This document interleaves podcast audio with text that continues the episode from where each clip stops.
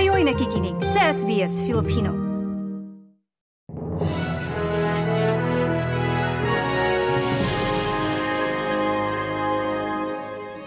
Sinabi ng Armed Forces of the Philippines sa AFP na pinaninindigan ng Pilipinas ang karapatan nito sa Joint Maritime Patrols alinsunod sa umiiral na rules-based international order.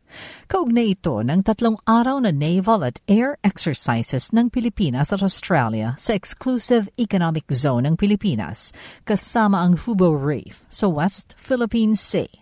Habang isinasagawa ang joint patrols, napaulat na mayroong Chinese jets na umaligid sa eroplano ng Philippine Air Force na kasama sa joint patrols. Sinabi ni Colonel Medel Aguilar, tagapagsalita ng AFP. Pinapalakas nito ang interoperability at kakayahan ng sandatahang lakas ng dalawang bansa. Ito umano ang unang joint patrol ng Pilipinas at Australia sa West Philippine Sea, kasunod ng joint patrol ng Pilipinas sa Amerika sa rehiyon. Sinabi ni Australia Deputy Prime Minister at Defense Minister Richard Marles na buo ang commitment ng Australia para sa kapayapaan at kaunlaran ng South China Sea, batay sa sinusunod na international order. Tatlong araw na isinagawa ang joint patrols na natapos noong lunes. Lumahok doon ang surveillance planes ng Philippine Air Force, ang BRP Gregorio del Pilar at BRP Davao del Sur ng Philippine Navy, ang HMAS Toowoomba ng Royal Australian Navy at ang P-8A Maritime Surveillance Aircraft ng Royal Australian Air Force.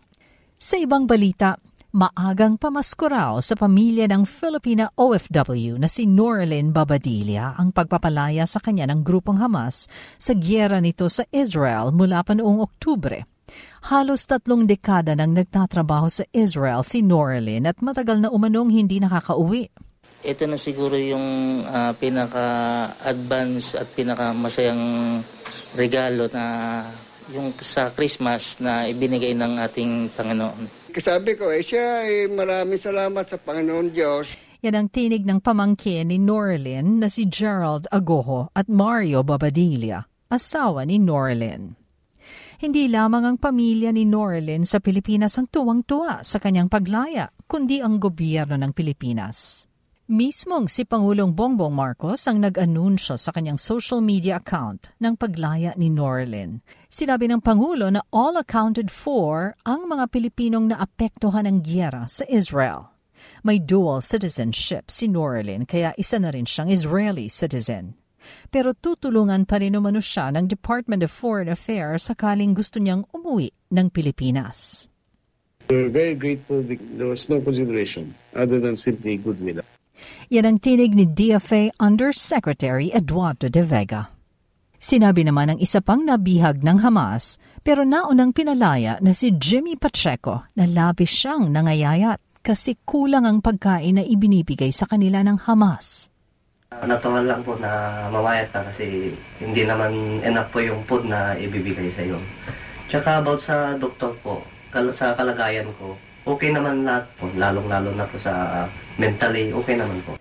Nagpapasalamat umano siya na makakauwi siya sa Pilipinas sa Pasko dahil anim na taon na siyang hindi nakakapagdiwang nito sa bansa. Nung nasa city pa pa ako ng gasa, wala na talaga akong ano, pag-asang mabuhay at saka wala na akong pag-asang makabalik sa pamilya ko. Umugot ako sa unang-una sa Panginoon eh. Dasal ako ng dasal. Pangalawa sa mga anak ko. Kaya ko to pa ako. Mula noong biyernes, 81 bihag nang pinalaya ng Hamas kabilang ang dalawang Pilipino. Kapalit ito ng 180 Palestinong bilanggong hawak naman ng Israel. Bahagi iyan ng tigil putukan ng dalawang panig. Pinaplansya na rin umano ang panibagong face ng truce. Sa isa pang insidente ng pagkabihag ng mga Pilipino sa Red Sea naman, nasa maayos na kondisyon ang labimpitong Filipino seafarers na binihag ng mga Houthi rebels. Ito ang sinabi ni Foreign Affairs spokesperson Maria Teresita Daza batay sa mga impormasyon na natanggap ng gobyerno mula sa kanilang sources. Ayon kay Daza, patuloy ang pagsisikap ng pamahalaan para mapalaya sa lalong madaling panahon ang mga binihag na tripulanting Pinoy. Sa ngayon, wala pang inilalabas na timeline ng Pilipinas kung kailan ang posibleng paglaya ng mga binihag. Hindi naman natuloy si Pangulong Bongbong Marcos sa kanyang biyahe patungong Dubai, United Arab Emirates para sana dumalo sa United Nations Climate Change Conference. Sinabi ng Pangulo na ang desisyon niyang huwag nang tumuloy sa biyahe ay dahil sa mahalagang development sa sitwasyon ng labimpitong seafarers na binihag sa Red Sea. Kahapon nagpatawag ng pulong si Pangulong Marcos sa pagpapadala ng high-level delegation sa Tehran, Iran Layo nitong makapagbigay ng tulong sa mga bihag na Pilipino. Ipinagkakatiwala na ng Pangulo kay Environment Secretary Maria Antonia Yulo Loizaga ang pamumuno sa delegasyon ng Pilipinas sa COP28.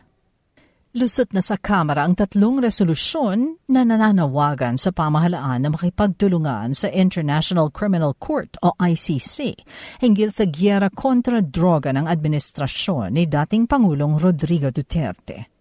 Nang payagan ang investigasyon, sinabi ng ICC Pre-Trial Chamber na may basehan ang paniniwalang may crimes against humanity sa giyera kontra droga mula 2011 hanggang 2019.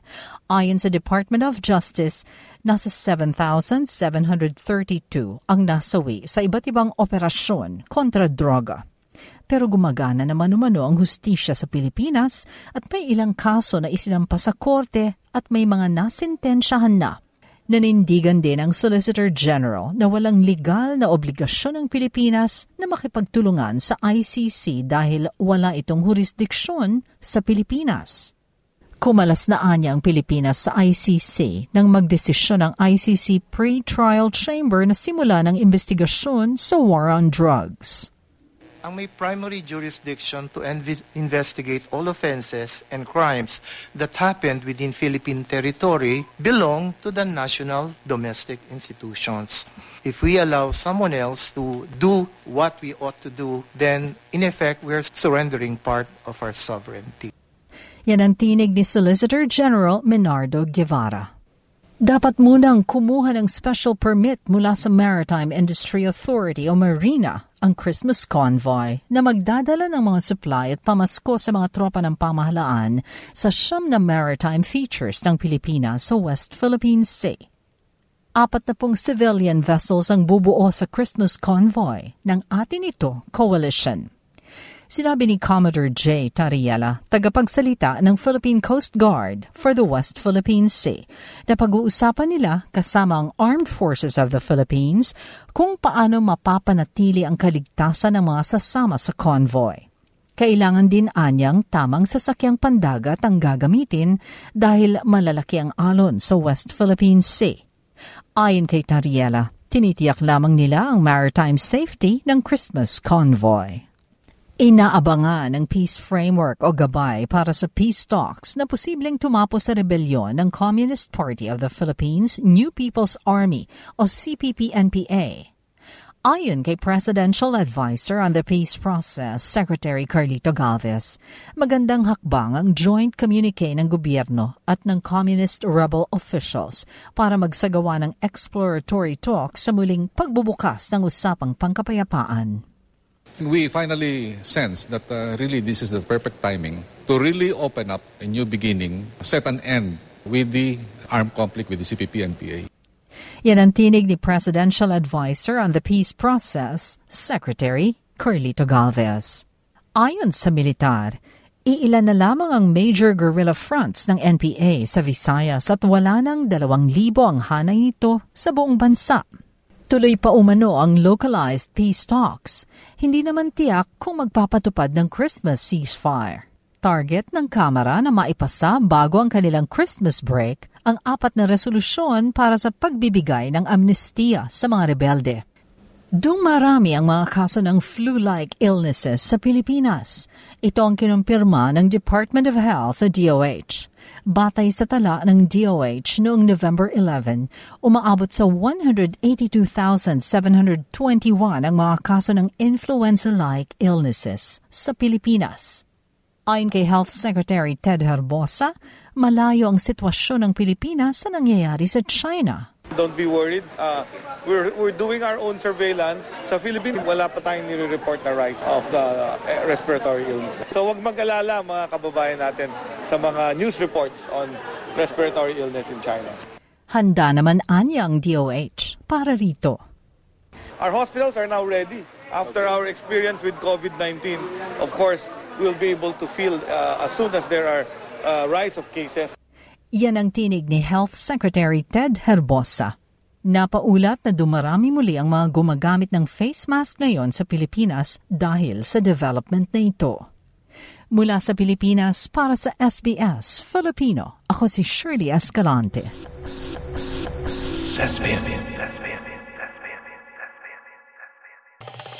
Nice yung bang makinig na iba pang kwento na tulad ito?